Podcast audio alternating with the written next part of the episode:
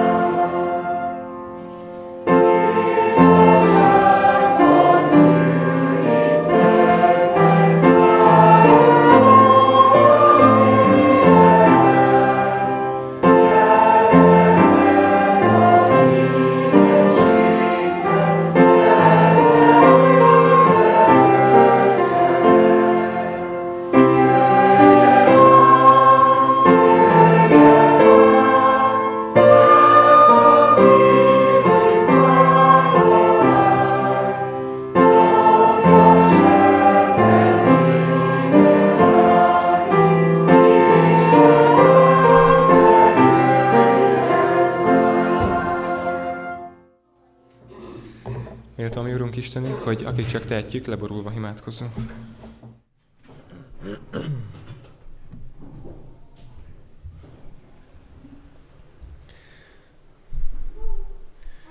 Mennyben lakó édesatyánk, hálával és tisztelettel szólítunk meg téged. Köszönjük szépen, hogy te szeretnél ezen a mai napon is elcsendesedésre hívni bennünket, és szólni hozzánk, szólni a mi szívünkhöz. Szeretnénk téged kérni, hogy, hogy a te lelkedet önts ki, ahogy az énekben is haladszódott a te egész népedre, nem csak erre a gyülekezetre, hanem mindenhol, ahol most téged imádnak és tisztelnek. Kérünk szépen, hogy légy jelen köztünk, légy a mi szívünkben, és add, hogy amit ma szeretnél üzenni, az valóban célba érkezhessen. Légy kilek azokkal, akik nem lehetnek itt, akik betegségben szenvednek, vagy más problémájuk lehet pont ezen a napon. Adj nekik is megnyugvást a te lelked által. Köszönjük, hogy meghallgattál, és hogy hozzád fordulhattunk. Fiad nevében szóltunk. Amen.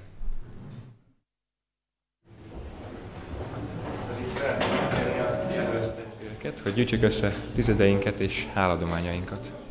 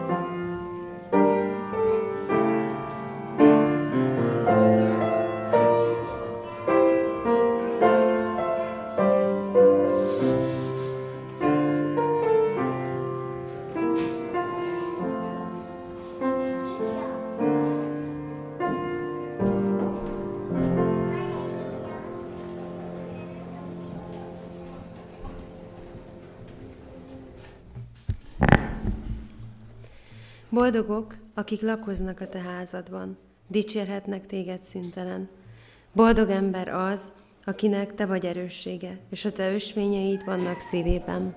Imádkozzunk! Szerető mennyei atyánk, gondviselő Istenünk, hálásak vagyunk, hogy összegyűlhettünk az év utolsó szombatján itt együtt. Köszönjük, hogy téged szolgálhatunk és dicsőíthetünk Jézus Krisztusban, egységben. Köszönjük a sok áldást, a sok szeretetet és gondviselést, amelyet az elmúlt évben adtál, amelyet az elmúlt héten is tapasztalhattunk. Köszönjük mennyei atyánk az anyagi javakat, azokat az áldásokat is, és köszönjük, hogy most elhozhattunk ismét egy részt. Urunk, most szeretnék azért a részért is imádkozni, amely otthon maradt, hogy bölcsen tudjuk majd azt felhasználni, de amelyet elhoztunk, annak is táld meg az útját, hogy legjobb helyre kerülhessen, ahol megdicsülhet a te neved. Drága mennyei atyánk, maradj velünk a nap hátralévő részében a te szent lelked által. Te drága fiad Jézus Krisztus nevében. Amen.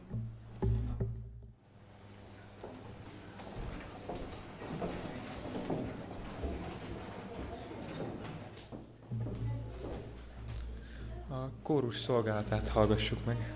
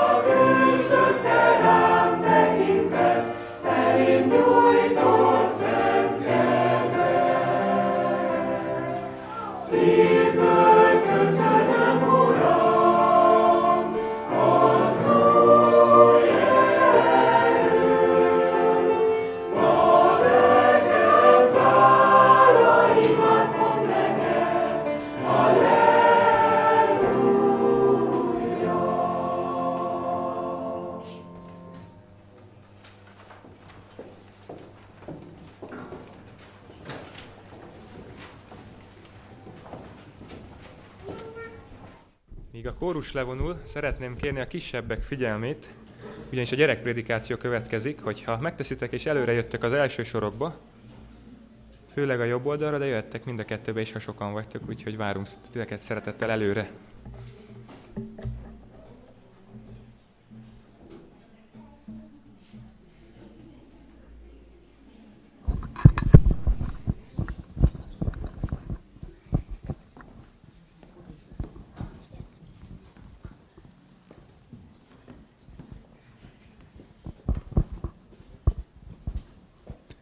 Boldog szombatot! Good to see you all here. Boldog szombatot mindannyiótoknak, nagyon jó itt előlátni benneteket. Today we have a very interesting story of a mother. Mai napra egy anyukáról szóló érdekes történetet szeretnénk nektek elmondani. This mother, she has a baby, and it was that uh, a sleeping time for the baby. Az anyukának volt egy kisbabája, és képzeljétek el, a történet akkor játszódott, amikor volt az altatási idő. So she put her baby to sleep. And then she thought, ah, it's been a while since I haven't met my neighbor. I will go and visit her.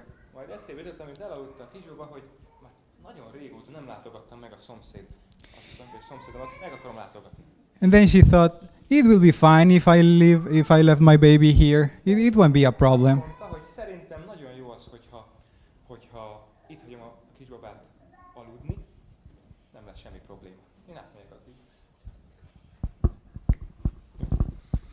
So she spent some time there speaking with her neighbor. Eltöltött egy kevés időt, beszélgettek a szomszéddal, And then something happened.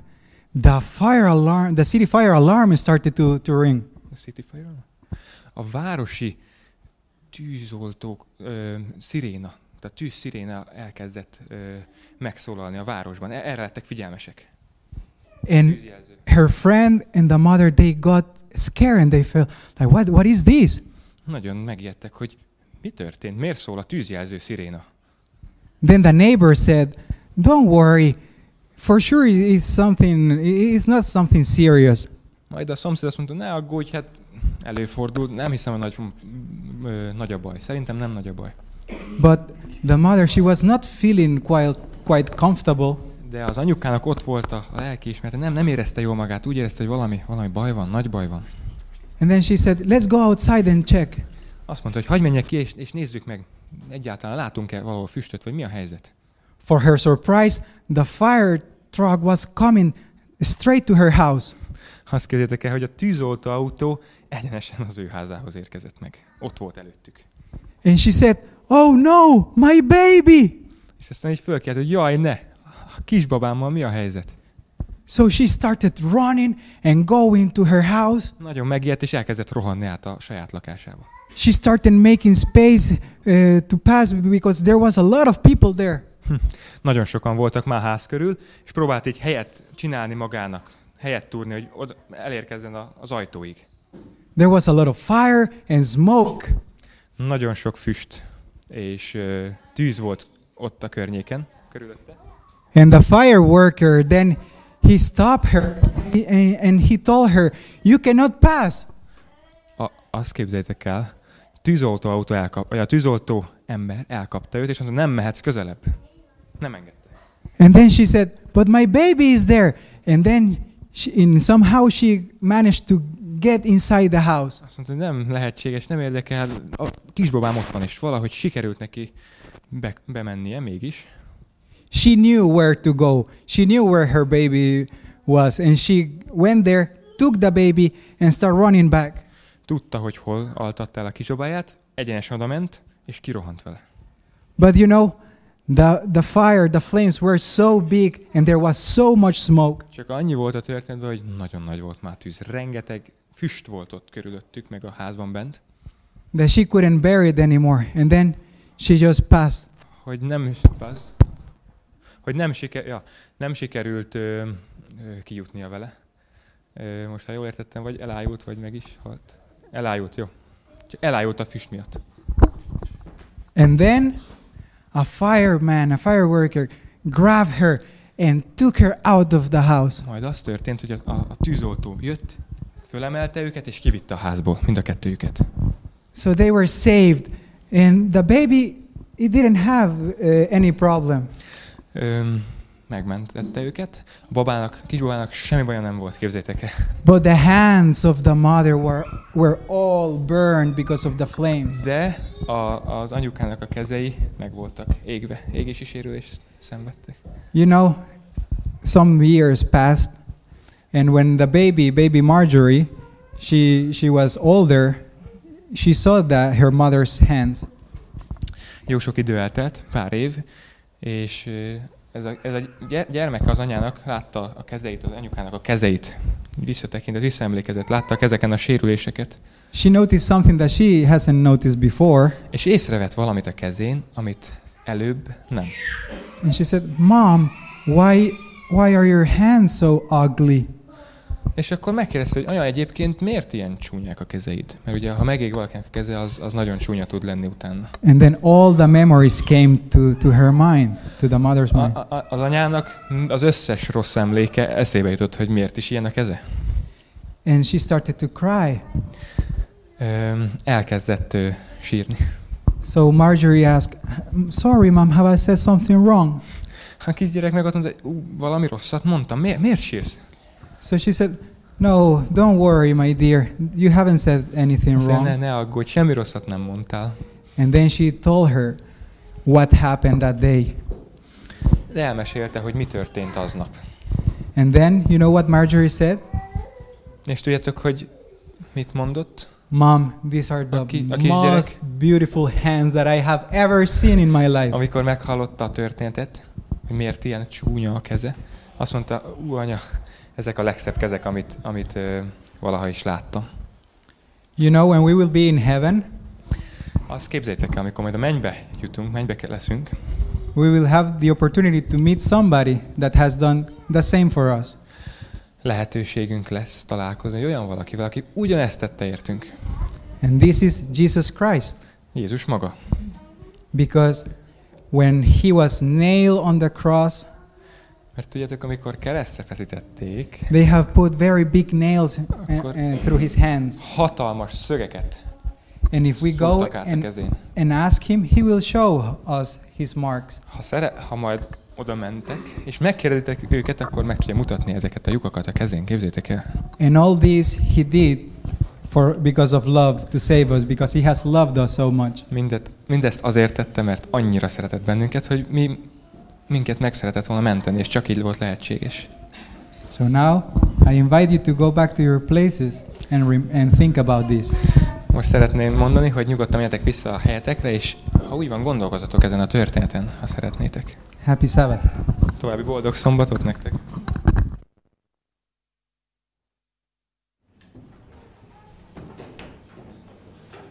Hogy mondtam az elején, egy rendhagyó ö, szombat ez a mai, és betegség miatt személyesen nem lehet itt a, a prédikátor, és ezért egy korábban fölvett előadást fogunk meghallgatni. A bizottságnak a döntésére egy, egyébként Pável Gólyától. Maga a téma, meg amiről szól, az úgy gondoltuk mindannyian, hogy, hogy a mi gyülekezetünknek is szüksége van arra, és azt tovább gondolni, és, és, és megtapasztalni. Úgyhogy szeretnénk mindenkit bátorítani, hogy nyitott szívvel hallgassátok. Nem, nem magyar, feliratos. Úgyhogy akinek ez esetleg gondot okozhat, nyugodtan gyertek előrébb, hogy élesen és jól lássátok, és jól tudjátok olvasni. És még annyit szeretnék talán hogy, hogy mivel nem magyar, ezért lehet, hogy egy-két dologban a stílusa is nem olyan, ami itt Magyarországon megszokott, de nem ezen van a hangsúly, hanem a tartalmon. Úgyhogy kérlek benneteket, hogy, hogy hallgassátok nyitott szívvel.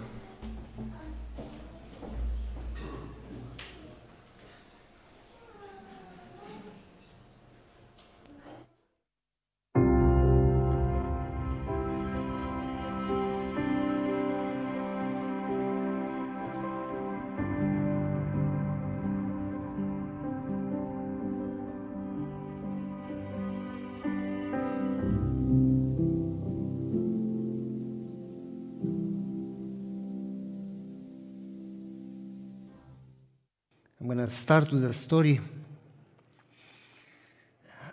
In Romania, um, at the revolution in 1989, in December, people got tired of communism and people got on the streets. And uh, it's easy for people here in Canada, in America, to talk about it but it's different story to have been there. People got on the streets and said we would rather die than to live in communism anymore. We need freedom. And Ceausescu, the dictator, gave order for people to be shot. Tanks came on the streets and literally rolled over students, living students, rolled over flesh. Thousands killed. People got shot in the head. My father in law came home crawling between bodies. Students that were protesting in the university were, throwing, were thrown off the window from fourth, fifth, sixth, seventh floor on the concrete. I don't know all the details because I was in one city and the revolution happened in some other cities worse than in other cities. But I did one time later. I was in Bucharest when a student, among others, was thrown off the window, and I took him in my car. He hit the concrete and he almost broke. I took him, and before he got to the hospital, he died in my car. Terrible. anyway, back to the revolution. When the revolution started, people got on the streets, and then the army and the police on the other side. And they started to shoot the protesters. And the protesters would just protest, and some of them had rocks or those Molotov, whatever you call them, with gas and you know. But anyway, there was a group of young people, Adventist choir, that they were practicing once a week, preparing for the Christmas program. And as they were practicing, one of them said, We need to do something about it. And the others, What can we do? We are just a little group, and you talk about the whole country that is in revolution. What can we do? There is nothing we can do. And they said, Well, we can pray. Maybe God can give us a solution. and they prayed together. When two or three pray together, they pray that God would tell them if they can do something to help. And they prayed and they prayed and they prayed. I don't know how long they prayed, but God inspired them to go out in the street. That's pure 100% suicide. For many reasons. Number one, you don't get in the crossfire between the protesters and the police and the army. You just don't, because you die. Number two, as long as I lived there before the fall of communism, you would never, ever, ever, ever hear anything religious in public or radio or TV. If you would go in the street and try to sing a religious song, you'd be arrested in minutes. If you try to put it on the radio, arrested in minutes. it just didn't exist. And so they said, it's, it's suicide to go in the streets.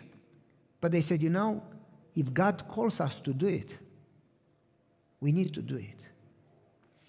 I don't know if you or them, if you had the courage to actually go in the street during the shooting.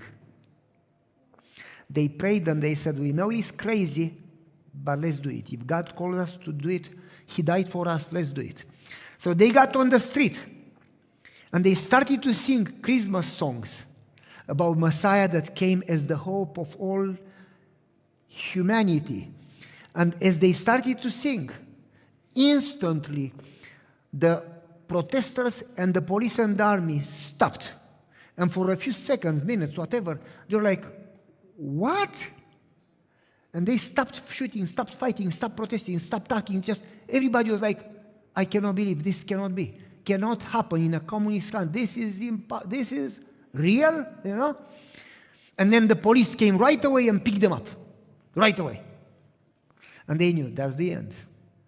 And took them on the next building that was the shopping center on the flat roof, tall building on the flat roof. And they knew they are going to throw us off the roof. And the police took them on the flat roof, and as they were praying in their mind, the chief of police says to the one of the officers, Go to the police station and get the most powerful sound system we have with the biggest speakers. Why? Just do it. The guy goes with an SUV, police SUV, comes back. Another four, three, three, four police officers, they get the sound system on the roof of the mall, the shopping center. And he says, he install them. And then he says to the choir, This can change everything. When we kill each other, you bring hope. And in this country, we need hope. So, would you please sing from the rooftop for the whole city so they stop killing each other and they get a little hope? In a communist country.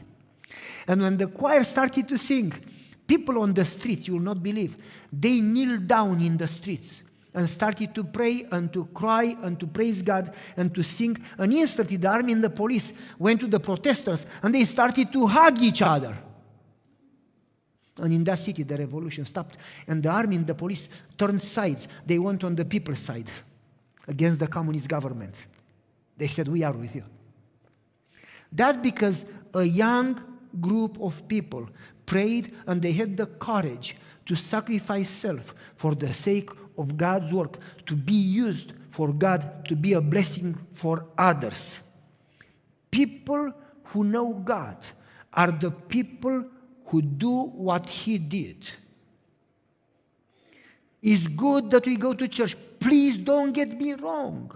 I'm not saying we should not go to church. It's good that we know the doctrines. It's good that we keep Sabbath. It's good that we eat healthy. It's good, it's healthy, it's good. Praise the Lord. But it's not enough. Pharisees did that. They kept Sabbath. They ate uh, broccoli and tofu. They sang kumbaya. They did all of the above. I'm not against tofu. You prepare good tofu with green beans and put garlic on it. I'm coming. Invite me. I'm going to eat it. I'm not against living healthy. But it doesn't save unless you are filled with God's presence. What is the benefit to have God's doctrines, to have the doctrines of God, and to miss the God of the doctrines? We must have a personal relationship with Jesus. We must understand His love. Otherwise, we would never know how to love. We just love those who love us, love our families, and that's it. We will never understand what love really means. Therefore, we have no peace. Therefore, we as a church have no success. Good people that we think we love Jesus, we need to be transformed first in order to be able to tell others about transformation. Do you hear me? It sounds tough. You don't like it, don't call me back.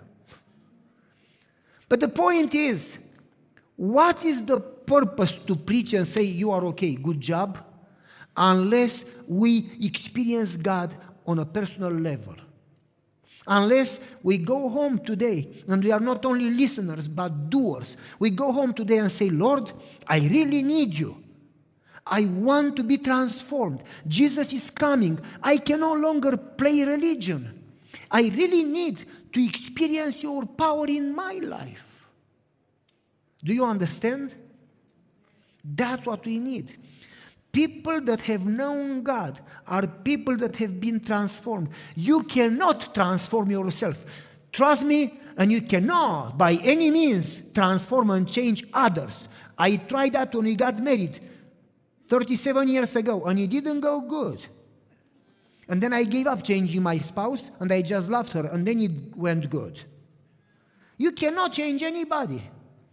But you can invite God's presence in your life.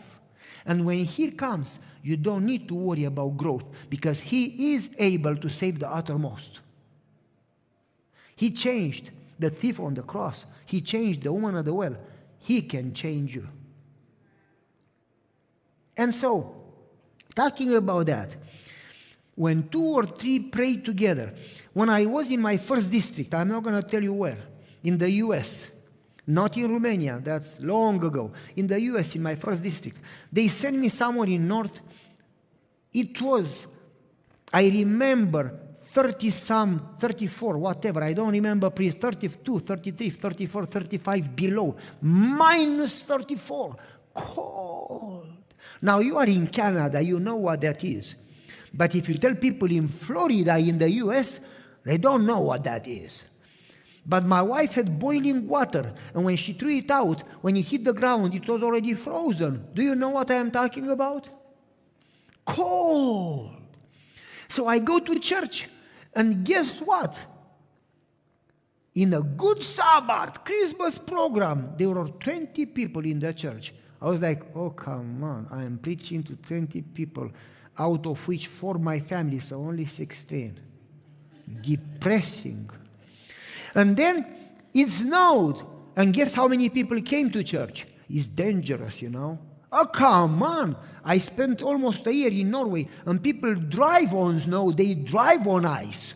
You know how many people came to church that Sabbath? Nine. My family, four, and another five. All those five old ladies. I love elderly because they have experienced. But when you see old ladies between 72 and 92, it's like, come on, is, is, is this a church? I am preaching to five ladies. And they may be wonderful, they may love Jesus, but it's only five. I was so depressed, I said, I'm not going to preach today. And they said, Pastor, we are waiting.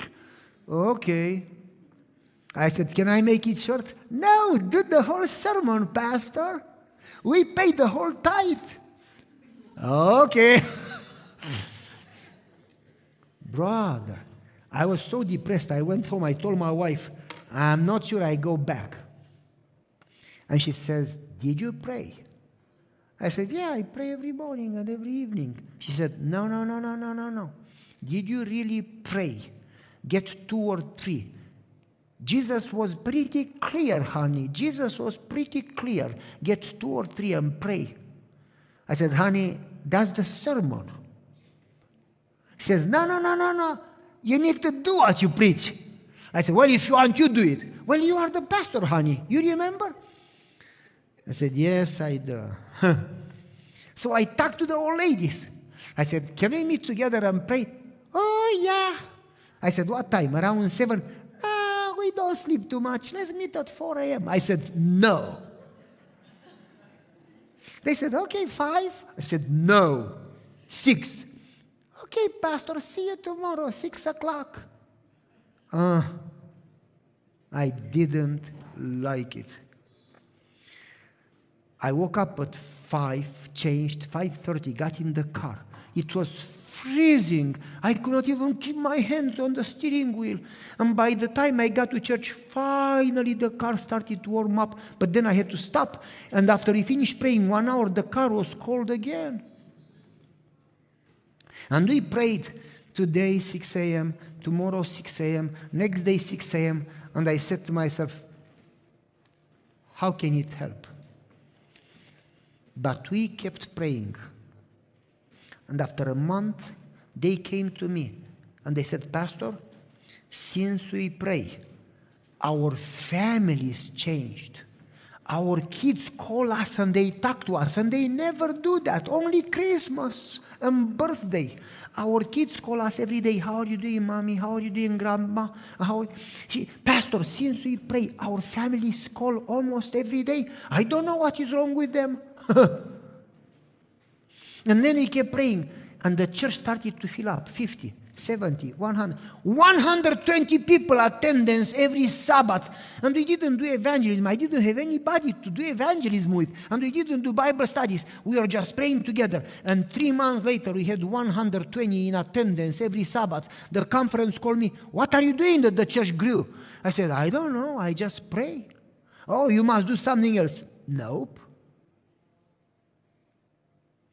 Do you understand what would happen if we would just get together and say, Lord, we really need help? Why don't we do that? Because we trust too much our methods and too little God. We have the theory of God, but not yet the power of God. I was talking to one of my friends, and he said, I heard what you preached, and I started to live it. I want to act, not only to listen. I said, Praise the Lord, finally, somebody that is an Adventist. I said, No, I've been an Adventist. I'm a fourth generation. I said, No, you just became one. and he called me like a couple of months later and he said, You know, it changed my life. Since I started to pray, I started to distinguish God's voice. I started to recognize when God talks to me. I said, Yes. The Bible says, My sheep know my voice. Revelation says, He who has ears to hear what the Spirit says. You remember? Isaiah says, Your ears would hear a voice behind you saying, This is the path. And so on and so forth. I could go on and on and on and on. These are of ages when every voice is hushed. The quietness of our soul makes possible to hear the voice of God. He says, Be still and know. You remember all those things? Why don't we do it? We even sing the song, and he walks with me, and he talks with. Does he? He does. But do we listen? I tell people, how do you recognize God's voice? Very simple. My wife and I, you probably heard me telling, talk all the time. I never go to sleep without calling her. We sleep on FaceTime. She falls asleep. She needs seven, eight hours. I sleep only three hours, four hours a night. But she sleeps a lot.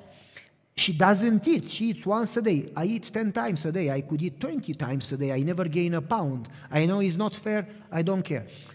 I mean, I do care, but there is nothing I can do about it. That's, I am, that's the way I am created a fast metabolism. And so I eat. And she knows that I eat. And she knows that if I don't eat, I get dizzy. And she calls me and she says, Honey, how are you doing? Good. How are you doing? Good. I love you. I love you too. Did you eat? No, I am busy. I have a meeting. She says, Get a sandwich. Okay, love you. I'm going to call you back in one minute. Okay, make sure that you eat. Okay, love you. Love you. Bye. One minute later, Did you eat? No. I'm going to call you back. Okay. Get a sandwich. Okay, love you, love you, bye. One minute later, did you eat? Yes. Okay, I'm going to call you in four hours. Bye.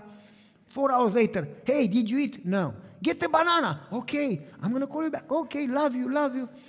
Four hours later, did you eat? No, I am busy. Get an apple. Okay. Bye. When I drive home, I go between mountains. I lose signal, no signal. One bar, no bars. Hello. Banana. Love you. How do I know it's my wife? We talk all the time since we were children and then we were dating. We've been married 37 years, but we talk before. We talk every day, every four hours. And I know her voice, and she's consistent. I know the message because it's always the same message. I kind of learned it by memory. You follow me? God is consistent. God doesn't change. The way He worked with Abraham, the way He worked with Isaac, the way He worked with Joseph, the way He worked with Moses, that's the way He works with you. And if you spend time talking to Him, you are going to learn the voice, you are going to learn the message. But if you never talk to Him, sure you don't know His voice. You need to spend time with Him in order to know Him. How can you know somebody that you never spend time with? You follow me? Spend time in prayer. Spend time in the Word. You will be blessed. You will grow. And so I tell people, I said, you need to make it a priority. As you don't leave home without charging your cell phone, you should not leave home without charging your spiritual life. You need to be filled with God. Otherwise, Satan is going to attack you. And so, going back to that pastor, if you remember the story that I just started, he told me, I'm not only listening, I'm doing it. I said, You are now an Adventist, you are a Christian. He says, I am trying to do it. And I said, He says to me, It changed my life. I started to recognize God's voice. I said, That's it. And then he said, God inspires me, impresses me. And when I obey and I do it, I have a story, man. Now I have stories almost every week. I said, Yes, that's it.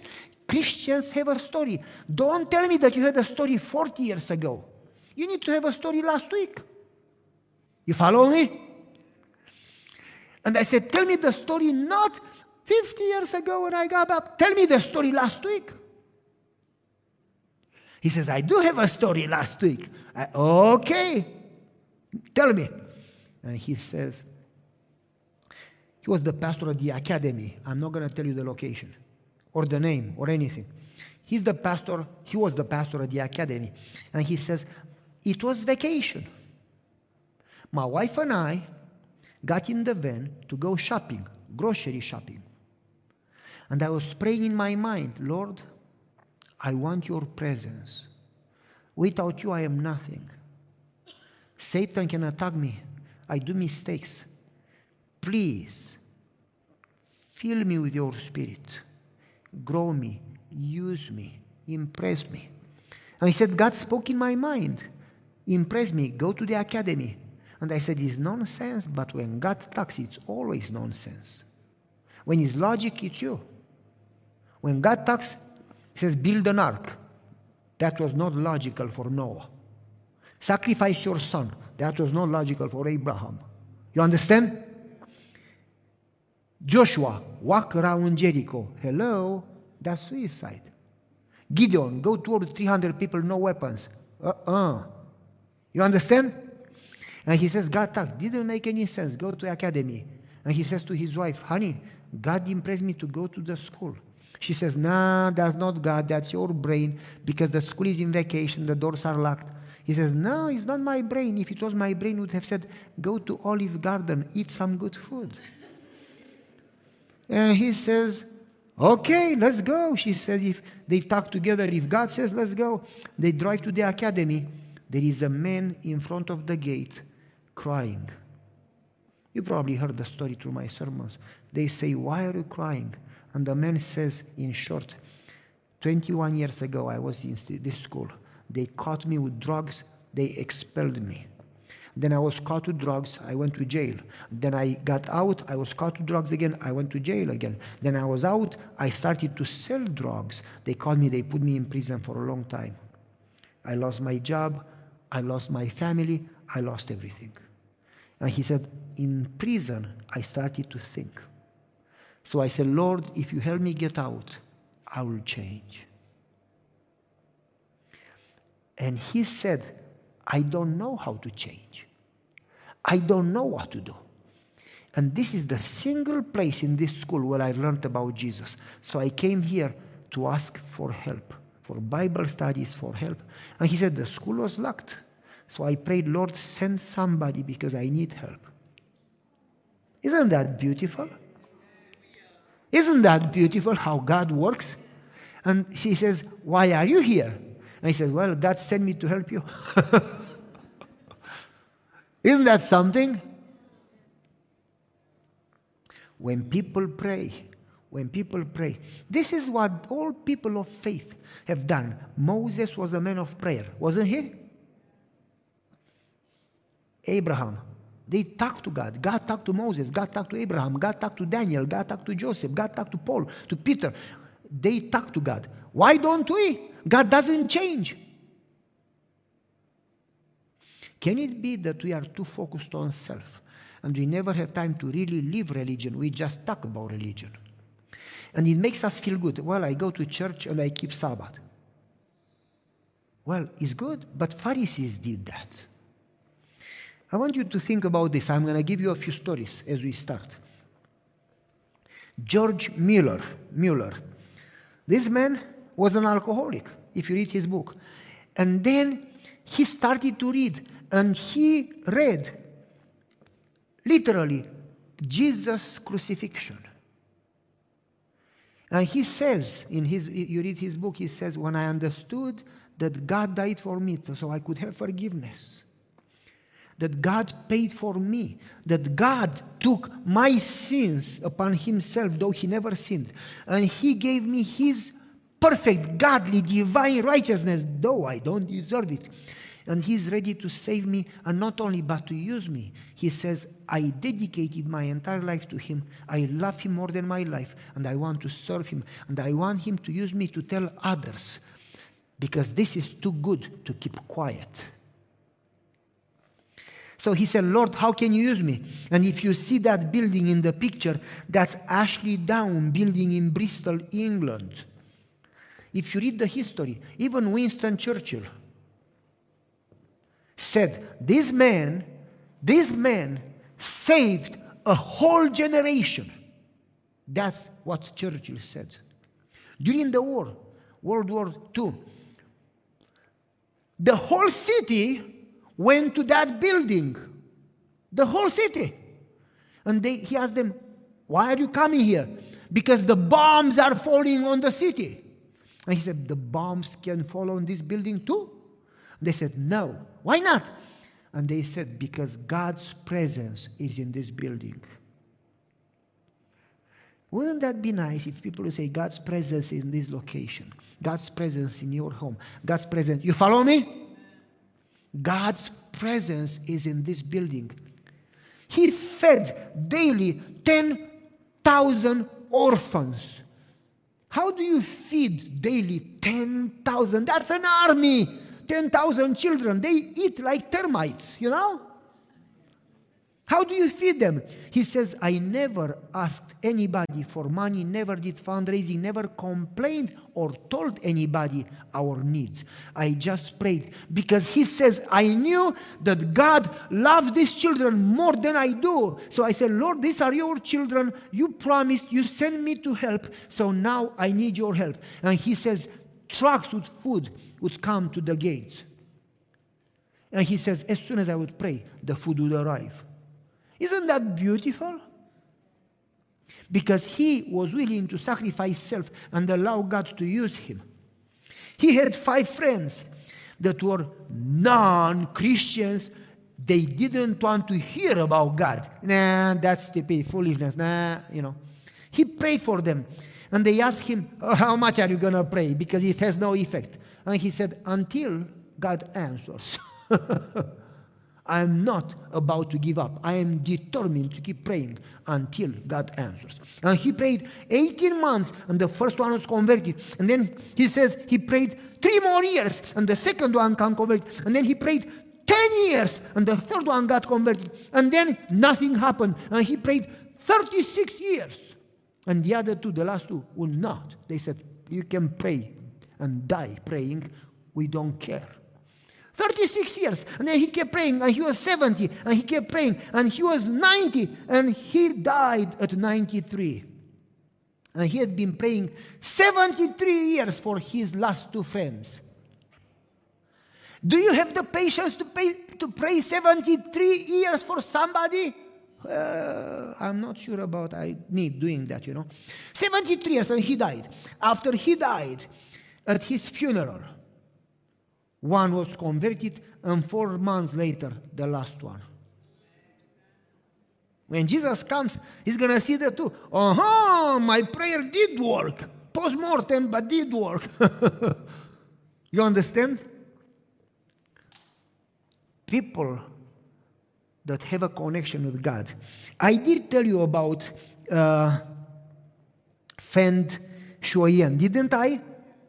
That sold her house, and you remember? So we can jump. We, we, we get some time. We get some time. Now listen, this is impressive. This lady, Hao Yanji, she has the largest church in China. She started with a small group of people. Now, I want you to understand here in Canada or in the US or whatever, Germany or nobody would stop you to pray. Am I right? If you want to pray, go ahead. In China, if they get you getting together, you may get in trouble. They get persecuted. Their church is demolished. Their printing houses demolished. People get put in prison. They catch you with books. They, you go to prison. You, you are tortured. You are beaten. It's not simple. She says, when I see the cross, I cannot help but tell everybody. I cannot do it in human power. I must abide in Him. Without Him, I can do nothing. They said, What is the reason for your success? And she said, The, on, the Holy Spirit is the only reason for our soul. The Holy Spirit is the only reason. She says, We get together and pray for the power of the Holy Spirit. What did she do? She started to pray from 4 to 6 a.m. with a small group, of about 10 people. They started to pray together, about more or less 10 people every morning from 4 to 6. Do you think that's easy? No, it's not easy. It implies commitment and sacrifice to wake up at like 3:30 and 4 a.m. meet. You need to love Jesus a lot more than you love sleep, you know. And so they met from 4 to 6 a.m. every morning. And after a while, they went from 10 to 20 to 100 to 1,000, eventually to 7,000. And they kept praying, and they had 7,000 members, and they kept praying, and they said, You know, what if we increase from 4 to 9, 4 a.m. to 9 a.m.? That's a lot. and they said, But some of us have jobs. And this is what she said This is what we do we meet and pray. And if you have to go to work, quietly leave, and somebody else comes, and somebody leaves, and continually we just don't stop praying. And there were roughly 150 people praying from 4 to 9. 150 people praying from 4 to 9. And they went to 20,000 members, and then they planted, besides that, another 380 churches in 380 new locations when there was no church.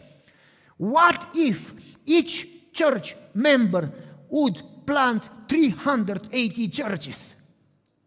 Can you grasp it? If each church member around the world would get together and pray, and through the power of the Holy Spirit, through the power of God, get to people that don't know Jesus. There is no limit to what God can do. We limit Him because I'm sorry to say what I say next, but I'm going to say it anyway. Either we are too comfortable or we are too selfish. We love self so much that we have no time for others. You understand? Why don't we pray? It doesn't cost a thing. Why don't we get out of our comfort and say, Lord, we need help. We have friends, we have families, we have coworkers who don't know you, and we need to be transformed. Jesus is coming. What is the benefit if we lose salvation? So, Lord, please pour your spirit over us. We need to be transformed. We need to be revived. And please, by the way, save my neighbor. You follow me? Why don't we do that? Let me give you another example. Powerful example. Oh, by the way, what does it mean? Abide in me. Jesus says, Abide in me, abide in me. A constant receiving of His Spirit, an unreserved surrender to service.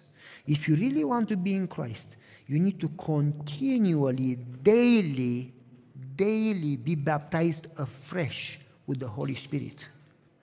And daily be happy to be used by God. Let me explain a little.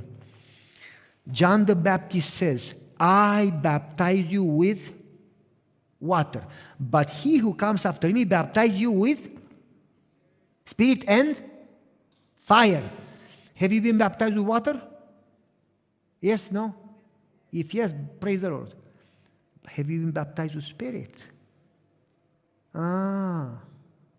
That's what Paul said in the New Testament. Hey, what baptism have you been baptized with? Oh, Apollo. What? With water. Have you been baptized with spirit? No. Well, you need to be baptized. Do you understand that he who comes after you baptizes you with spirit and fire? Unless you are filled with God's presence, we never have power to change ourselves or our families or anybody else. The church will never have power. And to get the baptism of the Holy Spirit, as Jesus said, do not leave, wait and pray. We need to ask. If you who are evil give good gifts, Jesus said, how much more your Father in heaven will give the Holy Spirit to those who ask. And so, if we move on, I'm going to give you another example. Very interesting. By the way, we talk about prayer. We pray small prayers and we expect big answers. If you want big answer, you need to pray big prayer. As in business, you cannot do a small investment and expect a big return. Small prayers, small answers. Big prayers, big answers. Hannah, Hans Church. This is amazing. This is unbelievable. I mean, there is a group of people in this church, and they have relatives in a city 150 miles away. What city is 150 miles from here? More or less. How far is Vancouver? Huh? 300 kilometers or miles? Miles? That's a lot. Okay. So let's suppose there is a city that is big, 150 miles away from here. What's the point to pray for them? Because They are there and you are here. It's not that he's your neighbor. There is nothing you can do about it. You don't live there to visit them, to give them a bread, to pray with them. To you, you have no connection. And they said, "We have family. We have relatives. There is no Adventist. There is no Christian in that city. They know nothing about Jesus. What do we do? They said, Well, we cannot move. We live here. We have a job. We have a family. And they said, Well, let's pray about it. And they got together in Hans' house and they started to pray. And they prayed and they prayed one day, two days, three days, a month, two months. They said, oh, nothing happens. And one of them said, Well, the Bible says pray until. So let's keep praying. So they prayed and they prayed. After a few months, about, I don't know, four months or so, an old lady got baptized finally, but she had terminal cancer in the fourth stage, metastasis. She was dying. And they were like, this is the answer from God? I mean, God could have baptized somebody young that could do evangelism, could do Bible studies, but this lady is old and she has cancer. What's the point? She's going to die tomorrow. But one of them said, You know what? You cannot understand God's wisdom. God's plans are far from our plans. Let's trust in God and let's keep praying. They kept praying, but then they said, Our sister from that city, is in bed. She cannot even talk. She cannot even walk. Is our sister. We need to take care of her. So they called a neighbor. Hello? Yeah. Are you the neighbor? Yes. We need somebody to take care of her. Uh, I'm busy. We'll pay you. How much do you pay me? 20 an hour? Okay, sounds good. What do you want me to do? We want you to go and do the shopping, cook, feed her, shower her, clean the house, Take care of her. Okay, 20 an hour? Yeah. I keep track of the time? Yeah. I report to you? Yeah. By the way, you need to do something else. What? To read the Bible for her. Well, I don't believe in the Bible. You don't need to. It's a job. We pay you 20 an hour to read. Why would I do that? Because she's unable to even get up her head. She cannot read. Why would I do that? Because that's what we do. We study. Ah, uh, you get paid for it. Okay, what should I read in the Bible? Well, promises to give her hope. Where are the promises? In the Bible. I don't know how to find them. Well, in Psalm. Where is Psalm? In the middle. She opens and she says, uh, It's big. What's Psalm? They say, Well, for instance, Psalm 30. Where is it? Between 29 and 31. He said, Oh, oh okay. She found Psalm 30. You want me to read it? Yeah. Now? No, when you go to her. Okay. You pay me for it? Yes. Okay, bye. She goes to the sick lady and she feeds her and she cleans her and she but she didn't she doesn't read because she just cannot stand the bible you know and she didn't read and they call her did you feed her yes did you read uh, not yet i'll do it tomorrow you must okay next day she feeds her she takes her no reading. Next day, no reading. Next day, the lady died. The hospital, the doctor comes, checks her pulse, checks everything, her vitals, and says she is dead. Covers her. We need to take her to the morgue. She says, No! Why? I forgot to do the ritual. The doctor says, What? Ritual. You know, Muslims have this ritual with the, and Catholics have the Ave Maria and the Mass. They all, every church has a ritual before people die, like the Mass. And the ritual for the Adventist people is Psalm 30. And you cannot bury her. They told me it must. I need to read Psalm 30 before you take her. Let me read, and then you can take her. They, they pay me for it, and I promised it, I must do the ritual. They said, okay, read it fast before you take her. And she starts reading Psalm 30. You, Lord, brought me up from the dead. What is gained if I am silenced? Can the one that goes down to the pit praise you? Will the dust praise you? But you woke me up and I will proclaim your faithfulness. And while she's reading Psalm 30, the dead lady gets up. And she says, I'm hungry. And the doctor, whoa! And the neighbor says, This ritual works. This ritual has power. She says, It's amazing. And she, the neighbor, takes the Bible and goes from door to door, every street. And she goes to the city and she starts this house, this house, this street, this street, street by street. And she says to every neighbor, I need to read Psalm 30 to you. Why? It's going to change your life. It's going to heal you. It's going to transform you. Even if you are dead, it's going to wake you up. This has power. This is the most powerful ritual. This Bible can literally change you. This Bible has power in it. This book, it's uh, when I read it to the dead, you heard the story. She got up. Let me read it for you. And she would read the Bible from house to house, from neighbor to neighbor. Over 200 people got baptized together with this neighbor because she would go from house to house, read the Bible, and pray for them.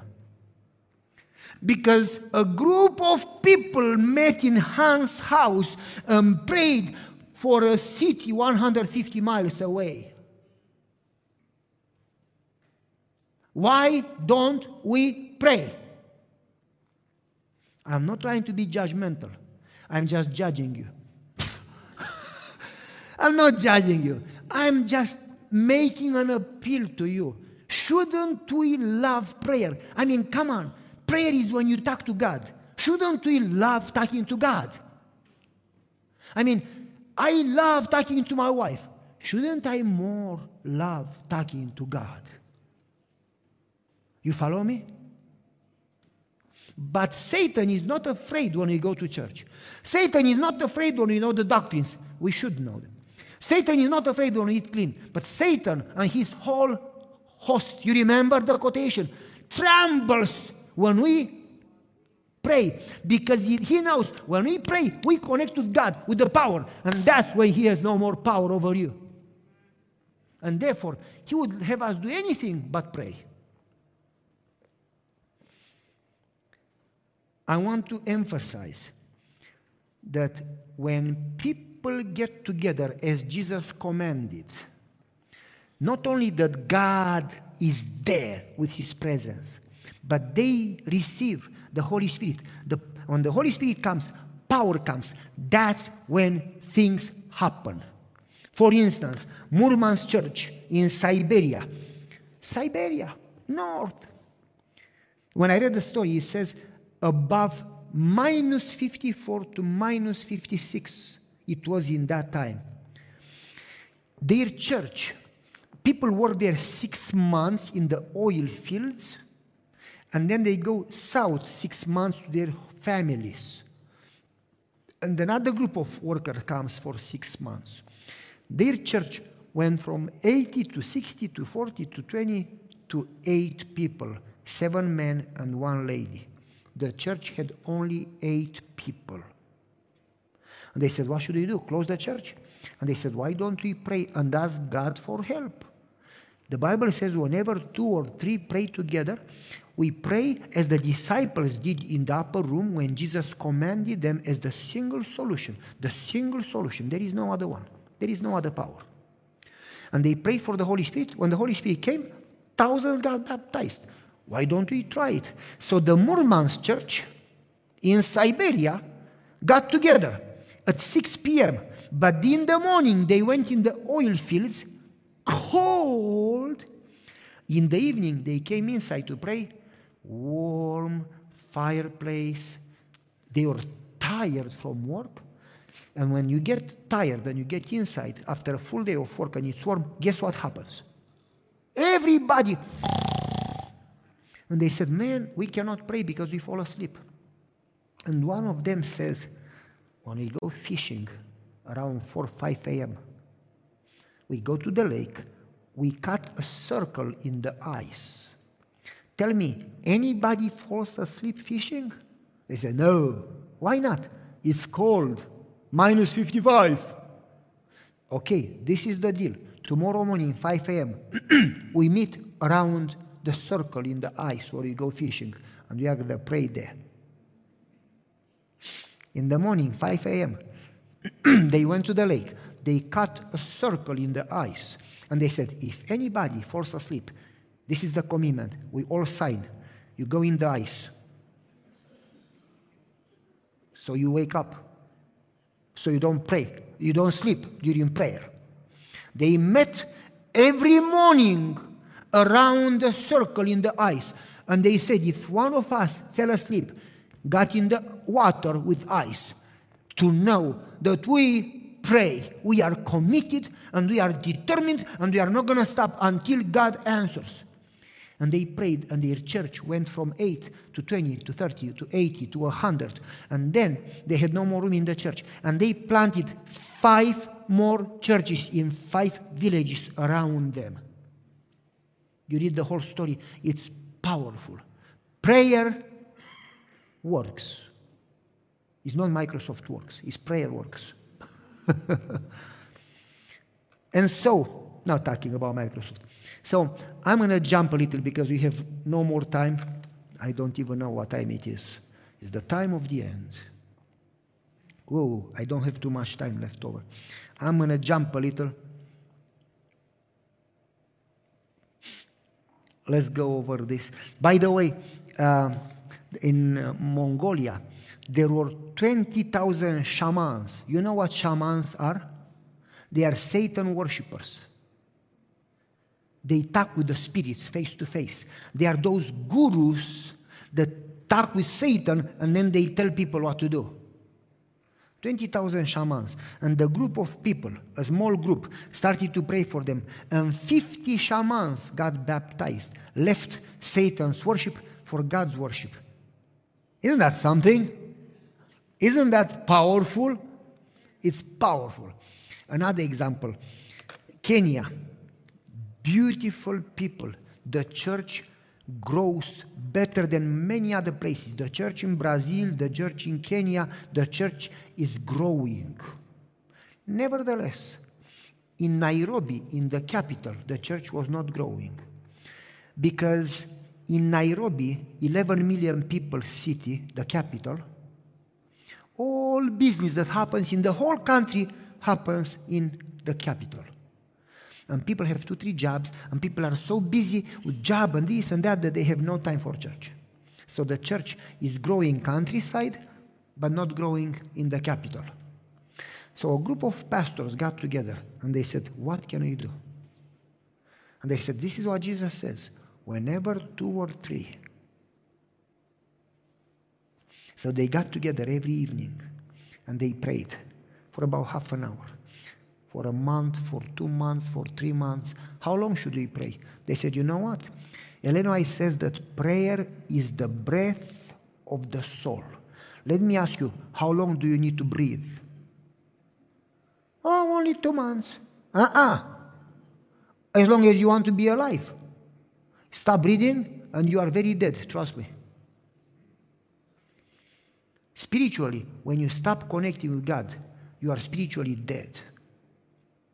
They said, the Bible says pray without ceasing. So we're going to keep praying. We are not going to make prayer an event. We are going to make prayer a lifestyle. We'll just keep praying. And we are going to ask God to grow the church in Nairobi. So they prayed two months, three months. They said, We don't care. We are not going to stop.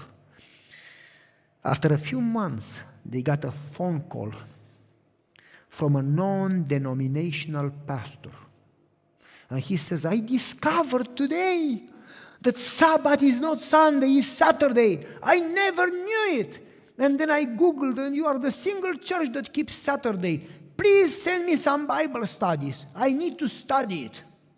They did. They sent him Bible studies. He got baptized. And he went to his two churches and talked to them, and many of his churches got baptized. But then, six months later, when all pastors from Nairobi, 11 million people city, all pastors from 2,000 churches, you talk about roughly 2,000 pastors, met together to share resources. This pastor, the just non-denominational pastor that just got baptized, he made 2,000 copies Bible studies and he gave each pastor a copy. And he says, I want to share with you something that has changed my life. And he shared his story and gave them a Bible study to each. And over 100, I don't remember the number, it's close to 200, 150, 160, 190, whatever. Over 100 non Adventist pastors got baptized. And they went to their churches. Do you want me to continue the story or you get the picture? You understand? There is no limit. There is no limit to what God can do. Why don't we do it? I asked a group of pastors, I'm not going to tell you in what country. I talked to them and I said, Now tell me, why don't we pray? And are moved. And some of them had tears in their eyes. And one of them got his hand up. I cannot tell you the country, the name, anything. And he said, Pastor, I'm going to be vulnerable and honest. This is why I don't pray more. I do pray, just do my duty prayer. The reason I don't pray more is because I am afraid. I said, What? He said, I am afraid that if I pray, I have to change. And I am not ready yet. And he said, God is going to take control and I have to surrender everything. And God may do or say something that I'm not comfortable with. Like he told Abraham, move. God may do that, and I am not sure that I am ready to do whatever he says. Isn't that something? And I think that man was honest. That's what we all suffer of. We are afraid what God might do. Am I ready for it? Is am I going to be okay? We basically are afraid to trust God. And He gave His Son for you. He loves you more than you love yourself. We should trust Him more than we trust self. Am I right? But we are afraid. Why? Because we don't know Him. Why? Because you don't spend time with Him and we don't look at the cross. Because when you look at the cross and you know Him, you will trust Him more than you trust self. And so, listen, folks, what it says here. A revival of true godliness is the greatest and most urgent of all other needs that we have. She has many, many, many, many, many, many quotations. But rarely you see so many superlatives together in one paragraph. The greatest, most urgent among all should be our first work. You understand? Basically, she wants to emphasize this is important. To seek revival should be our first work, literally, priority. Our Father is willing to give the Holy Spirit to those who ask more than we are willing to give gifts to our children. But it is our work by confession, humility. Do you remember the disciples? Do you remember the steps? Humble themselves. Do you remember? Confessed, repented. You remember? Prayed. You remember? Look here again. If we would humble ourselves, confess, repent, and pray. You understand? Revival needs to be expected only, only in answer to prayer. Is not by might, nor by power, but by my spirit, says the Lord. The outpouring of the Spirit in the days of the apostles was the former rain, and the results were glorious. But the latter rain will be more abundant. Remember, the disciples had no power. Jesus, we don't know how you do it because we try to, uh, to, to, to deliver people of demons and they don't. We try to heal sick and they don't. We, how do you do it? And Jesus said, by prayer and fasting. By the way, you know what fasting means? People think that we fast so God may hear our voice. No, you fast that you may hear God's voice. You don't fast to change God, to convince God to obey you. You fast that you would be sensitive to God's voice and you would change and listen to Him. We use fasting to manipulate God to give us whatever we ask. Fasting is that you are manipulated and do whatever He asks. You follow me? The disciples understood that, and the disciples prayed together. And because they prayed together and they humbled themselves, and they, you remember all of those things, they repented and they united and they prayed together for the Holy Spirit. That's the reason they received the Holy Spirit and they received power and then they had success. Thousands, but they turned the world upside down. This is what happened. It says that they received the former rain, but the latter rain is going to be more abundant. And then it says, To us today, as to the first disciples, the promise of the Spirit belongs just as much. As they received the Holy Spirit, we must receive the Holy Spirit. I'm going to tell you a little more in the next presentation. You will be in shock. Exactly. But anyway, Christ has promised the gift of the Holy Spirit to his church. The promise belongs to us as much as to the first disciples. Pentecost was introduced by the manifestation of the Spirit with power. The outpouring will come again. Manifestation of the same power in greater extent, and it will close the work. Isn't that powerful? And usher the kingdom of God. Those words of God should have been after kingdom.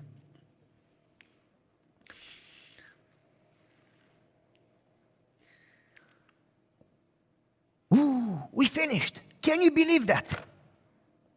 Praise the Lord. Hallelujah. I want to emphasize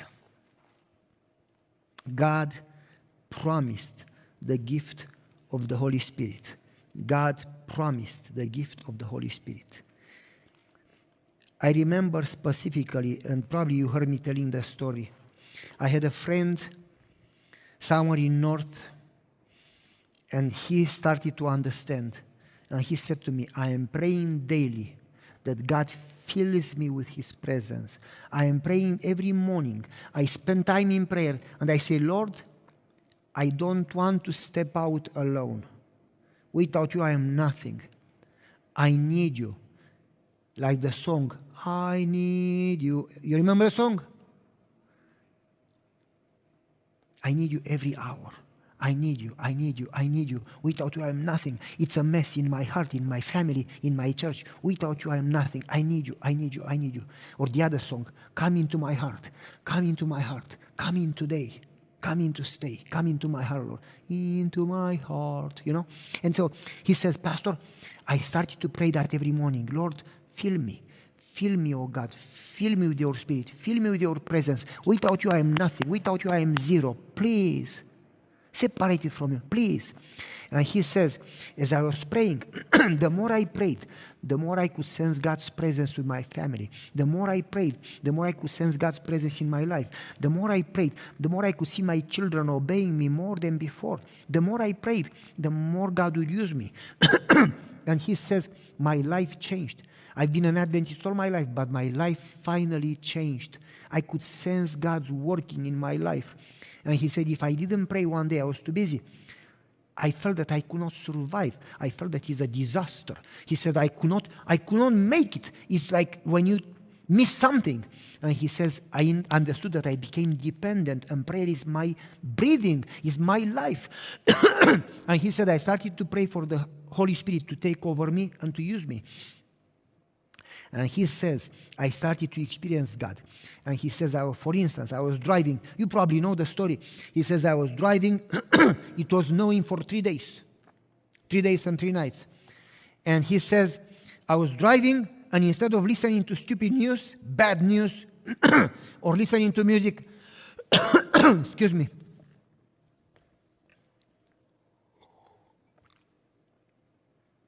instead of listening, he said, I was praying Lord, fill me today. Fill me with your spirit. Use me today. I want to hear your voice. I want to talk to with you.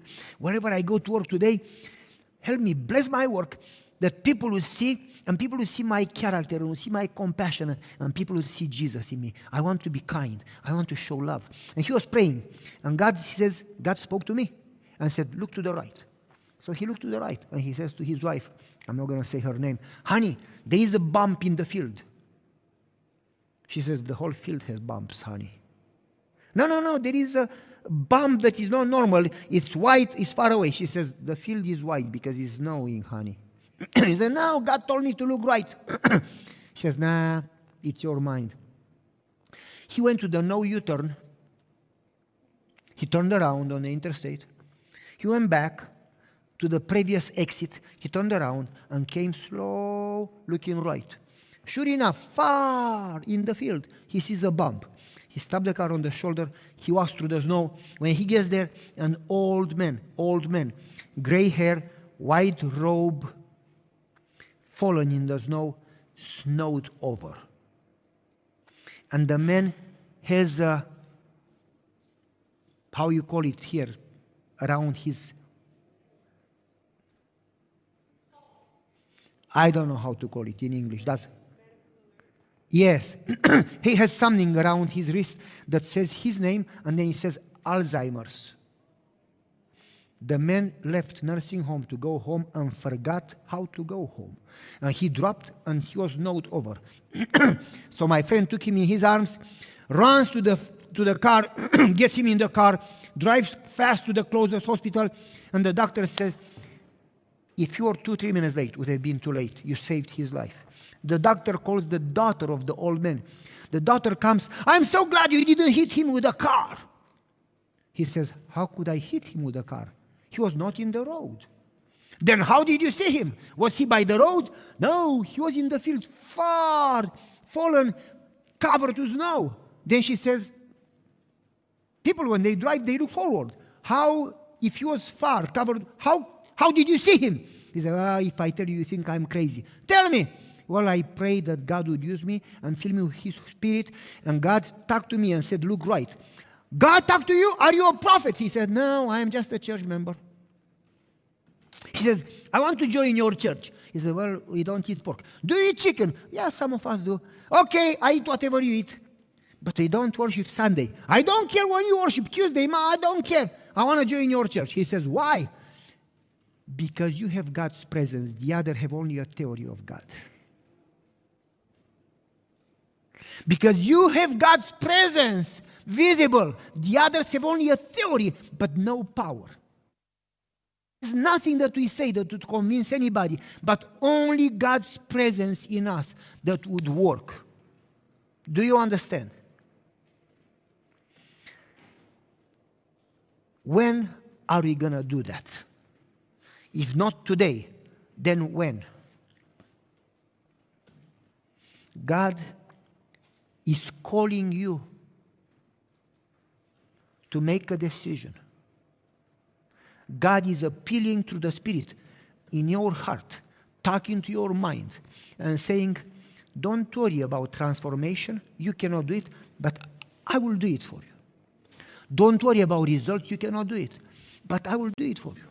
Don't worry about salvation, my kingdom. You don't deserve it. You cannot do it, but I will do it for you. But you do worry about prayer because that's how we connect.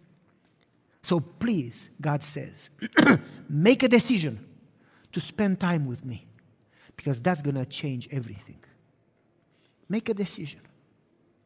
Make a decision today that you are going to make prayer a priority.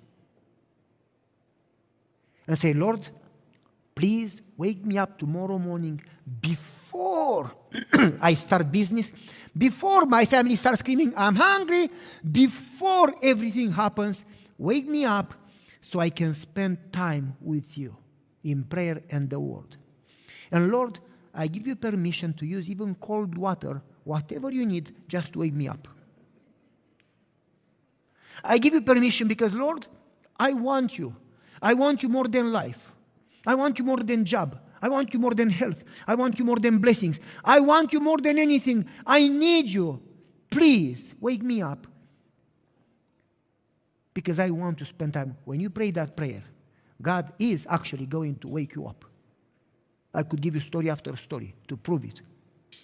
I don't know if you know the story. I don't have time. When I was in the army, I would pray every morning that God would wake me up, and He would wake me up around 4:35.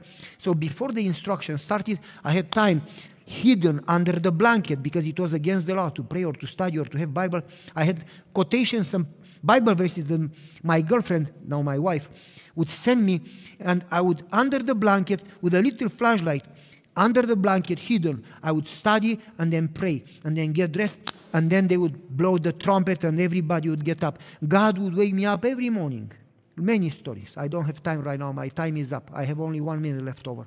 But say lord wake me up tomorrow morning. I really want to spend time with you. And that's going to change your life. You don't need to understand how. You cannot understand God anyway, how God works, but you do need to be connected. Would you make that decision? I'm going to invite you to bow your heads and take one minute and pray privately. It's between you and God. It's nobody's business but yours. But between you and God, say, Lord, help me because I cannot.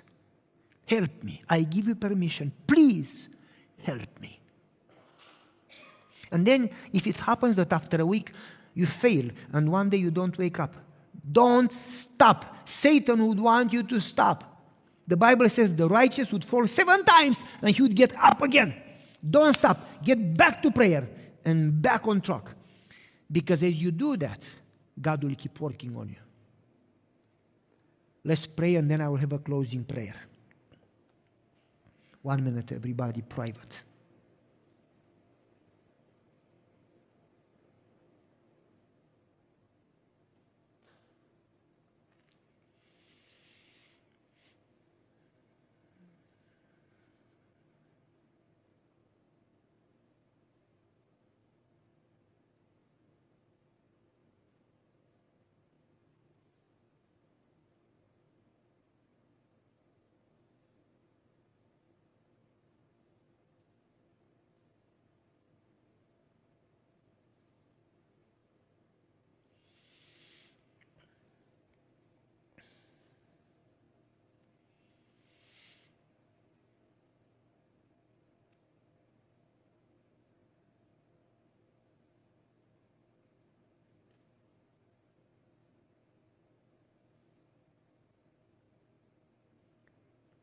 Amen. Father in heaven, thank you for the privilege of prayer and for the promise that you answer in your time, in your way, but better than we imagine to pray. Father, you know every person, you know every heart, you know every prayer, you know every mind. Please answer to them according to your grace, not to our merits, but according to your love, and in Jesus' merits, in His name. Answer and help us, each one of us, to get closer and closer to you every day, to know you, to be filled with your presence, to be transformed, and to become a blessing to others around us and to be ready for Jesus' soon coming. Complete our prayer because you know exactly what we need. We pray in Jesus' name and we know that you love us and we thank you in faith for answering. We love you. Amen.